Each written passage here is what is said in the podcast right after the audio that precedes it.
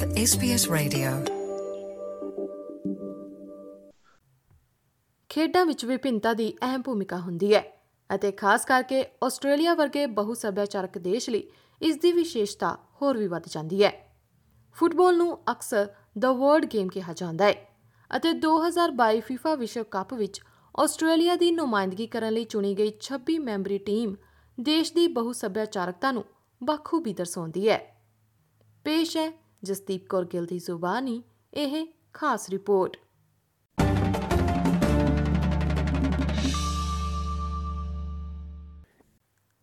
ਸੋਕਰੂਜ਼ ਵਿੱਚ ਚੁਣੇ ਗਏ 9 ਖਿਡਾਰੀਆਂ ਵਿੱਚੋਂ 5 ਖਿਡਾਰੀ ਵਿਦੇਸ਼ਾਂ ਵਿੱਚ ਪੈਦਾ ਹੋਏ ਸਨ। ਬਹੁਤ ਸਾਰੇ ਹੋਰ ਆਸਟ੍ਰੇਲੀਆ ਵਿੱਚ ਪੈਦਾ ਹੋਏ ਸਨ, ਪਰ ਪ੍ਰਵਾਸੀ ਜੜ੍ਹਾਂ ਤੋਂ ਸੰਬੰਧ ਰੱਖਦੇ ਨੇ। ਇਸ ਵਿੱਚ ਆਦਿਨ ਹਰੂਸਟਿਸ਼ ਵੀ ਸ਼ਾਮਲ ਨੇ, ਜਿਨ੍ਹਾਂ ਕੋਲ ਰੋਮਾਨੀਅਨ ਅਤੇ ਬੋਸਨੀਅਨ ਵਿਰਾਸਤ ਹੈ। ਫੁੱਟਬਾਲ ਪੋਡਕਾਸਟ ਫੁੱਟਬਾਲ ਇਨਫਿਨਿਟੋ ਦੇ ਵਿਸ਼ਲੇਸ਼ਣ ਨੇ ਪਾਇਆ ਕਿ ਆਸਟ੍ਰੇਲੀਆ ਵਿਸ਼ਵ ਕੱਪ ਦੇ ਖੇਤਰ ਵਿੱਚ ਸਭ ਤੋਂ ਵੱਧ ਸੱਭਿਆਚਾਰਕ ਤੌਰ ਉਤੇ ਵਿਭਿੰਨ ਟੀਮਾਂ ਵਿੱਚੋਂ ਇੱਕ ਹੈ। ਇਸ ਤੋਂ ਇਲਾਵਾ ਸਿਰਫ ਮੋਰੋਕੋ, ਟਿਊਨੀਸ਼ੀਆ, ਸੈਨੇਗਲ, ਕਤਰ ਅਤੇ ਵੇਲਜ਼ ਵਿੱਚ ਹੀ ਟੀਮ ਦੇ ਅਜਿਹੇ ਵਧੇਰੇ ਖਿਡਾਰੀ ਨੇ ਜੋ ਕਿਸੇ ਹੋਰ ਦੇਸ਼ ਵਿੱਚ ਪੈਦਾ ਹੋਏ ਸਨ। ਇਸ ਮਹੀਨੇ ਦੇ ਸ਼ੁਰੂ ਵਿੱਚ ਆਪਣੀ ਟੀਮ ਦੀ ਘੋਸ਼ਣਾ ਕਰਨ ਤੋਂ ਬਾਅਦ ਸੋਕਰੂਜ਼ ਨੇ ਇੱਕ ਵੀਡੀਓ ਜਾਰੀ ਕੀਤਾ। ਜਿਸ ਵਿੱਚ ਕਿਹਾ ਗਿਆ ਹੈ ਕਿ ਲਾਈਨ ਅਪ ਆਸਟ੍ਰੇਲੀਆ ਦੇ ਵਿਭਿੰਨ ਪ੍ਰਵਾਸੀ ਇਤਿਹਾਸ ਨੂੰ ਦਰਸਾਉਂਦਾ ਹੈ ਇਸ ਵੀਡੀਓ ਵਿੱਚ ਲਿਬਨਾਨੀ ਆਸਟ੍ਰੇਲੀਅਨ ਅਭਿਨੇਤਾ ਫਿਰਾਸ ਦਿਰਾਨੀ ਖਿਡਾਰੀਆਂ ਦੇ ਸਫ਼ਰ ਦੀ ਗੱਲ ਕਰਦੇ ਨਜ਼ਰ ਆਏ Whether in Adelaide or Aberdeen, Sydney or Zagreb, the coast of Kakuma, those first steps were taken.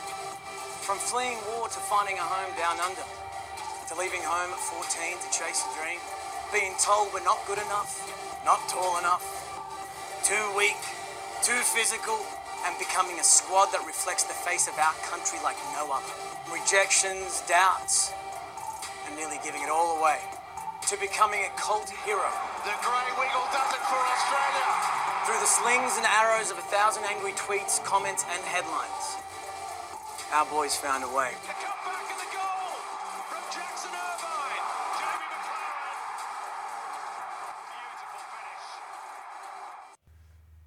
ਲਗਭਗ 30% ਆਸਟ੍ਰੇਲੀਅਨ ਵਿਦੇਸ਼ ਵਿੱਚ ਪੈਦਾ ਹੋਏ ਨੇ ਅਤੇ 49% ਆਸਟ੍ਰੇਲੀਅਨਾਂ ਦੇ ਮਾਪਿਆਂ ਵਿੱਚੋਂ ਕੋਈ ਇੱਕ ਵਿਦੇਸ਼ ਵਿੱਚ ਪੈਦਾ ਹੋਇਆ ਸੀ। ਸੁਕਰੂਜ਼ ਦੇ ਏਵਰ ਮਾਬਿਲ ਨੇ ਕੀਨੀਆ ਦੇ ਸ਼ਰਨਾਰਥੀ ਕੈਂਪ ਵਿੱਚ ਫੁੱਟਬਾਲ ਖੇਡਣਾ ਸਿੱਖਿਆ ਸੀ। ਉਸ ਸਮੇਂ ਉਹਨਾਂ ਦੇ ਮਾਤਾ-ਪਿਤਾ ਦੱਖਣੀ ਸੁਡਾਨ ਵਿੱਚ ਘਰੇਲੂ ਯੁੱਧ ਤੋਂ ਭੱਜੇ ਹੋਏ ਸਨ।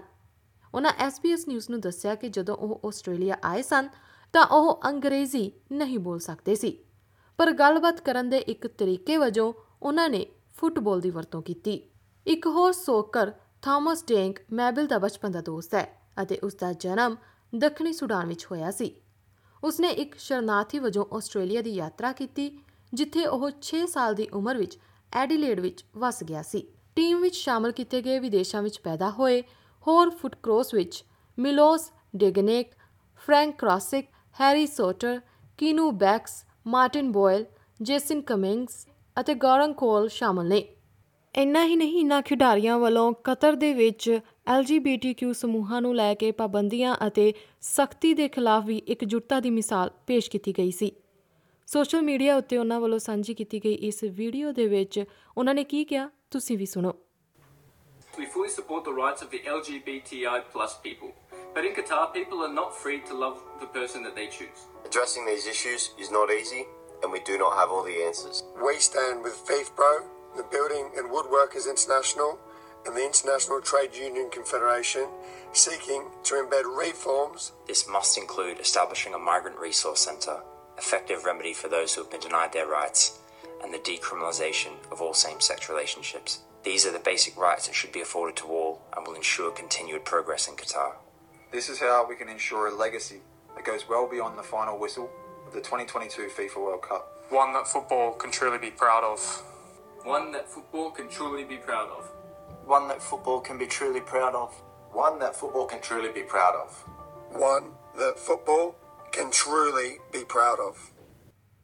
Victoria university ਦੇ college of sport and exercise science ਤੋਂ ਪ੍ਰੋਫੈਸਰ ਰੈਮਨ ਸਪਾਈਸ ਨੇ SBS ਨਿਊਜ਼ ਨੂੰ ਦੱਸਿਆ ਕਿ ਖੇਡਾਂ ਵਿੱਚ ਵਿਭਿੰਨਤਾ ਉਮੀਦ ਪੈਦਾ ਕਰ ਸਕਦੀ ਹੈ 19ਵੀਂ ਸਦੀ ਦੇ ਅੰਤ ਵਿੱਚ ਪਹਿਲੀ ਵਾਰ ਅੰਗਰੇਜ਼ ਜੌਨ ਵਾਲਟਰ ਫਲੈਚਰ ਦੁਆਰਾ ਪੇਸ਼ ਕੀਤਾ ਗਿਆ ਫੁੱਟਬਾਲ ਜਲਦੀ ਹੀ ਪ੍ਰਵਾਸੀ ਭਾਈਚਾਰਿਆਂ ਲਈ ਇੱਕ ਜਗ੍ਹਾ ਬਣ ਗਿਆ ਹੈ ਜਿਨ੍ਹਾਂ ਵਿੱਚੋਂ ਬਹੁਤ ਸਾਰੇ ਆਪਣੇ ਦੇਸ਼ ਵਿੱਚ ਯੁੱਧ ਅਤੇ ਅਤਿਆਚਾਰ ਤੋਂ ਭੱਜੇ ਸਨ ਦੱਖਣੀ ਮੈਲਬੌਰਨ ਅਤੇ ਸਿਡਨੀ 올림픽 ਦੇ ਯੂਨਾਨੀ ਮਾਰਕੋਨੀ ਅਤੇ ਐਡਲੇਡ ਸਿਟੀ ਦੇ ਇਟਾਲੀਅਨ ਮੈਲਬੌਰਨ ਨਾਈਟਸ ਦੇ ਕ੍ਰੋਏਸ਼ੀਅਨ ਸਿਡਨੀ ਯੂਨਾਈਟਿਡ ਅਤੇ ਪਰਥ ਦੇ ਪੱਛਮੀ ਨਾਈਟਸ ਵਰਗੇ ਆਸਟ੍ਰੇਲੀਆ ਦੇ ਬਹੁਤ ਸਾਰੇ ਪੁਰਾਣੇ ਫੁੱਟਬਾਲ ਕਲੱਬ ਇਹਨਾਂ ਪ੍ਰਵਾਸੀ ਸਮੂਹਾਂ ਦੁਆਰਾ ਬਣਾਏ ਗਏ ਸਨ। ਦੁਨੀਆ ਦੀਆਂ ਕਈ ਸਰਵੋਤਮ ਫੁੱਟਬਾਲ ਟੀਮਾਂ ਵਿੱਚ ਵਿਭਿੰਨ ਪਿਛੋਕੜ ਵਾਲੇ ਖਿਡਾਰੀ ਨੇ। 2018 ਵਿਸ਼ਵ ਕੱਪ ਵਿੱਚ ਫਰਾਂਸ ਦੀ ਜੇਤੂ ਟੀਮ ਦੇ 23 ਮੈਂਬਰੀ ਟੀਮ ਵਿੱਚੋਂ 16 ਦੇਸ਼ ਤੋਂ ਬਾਹਰ ਪੈਦਾ ਹੋਏ ਸਨ।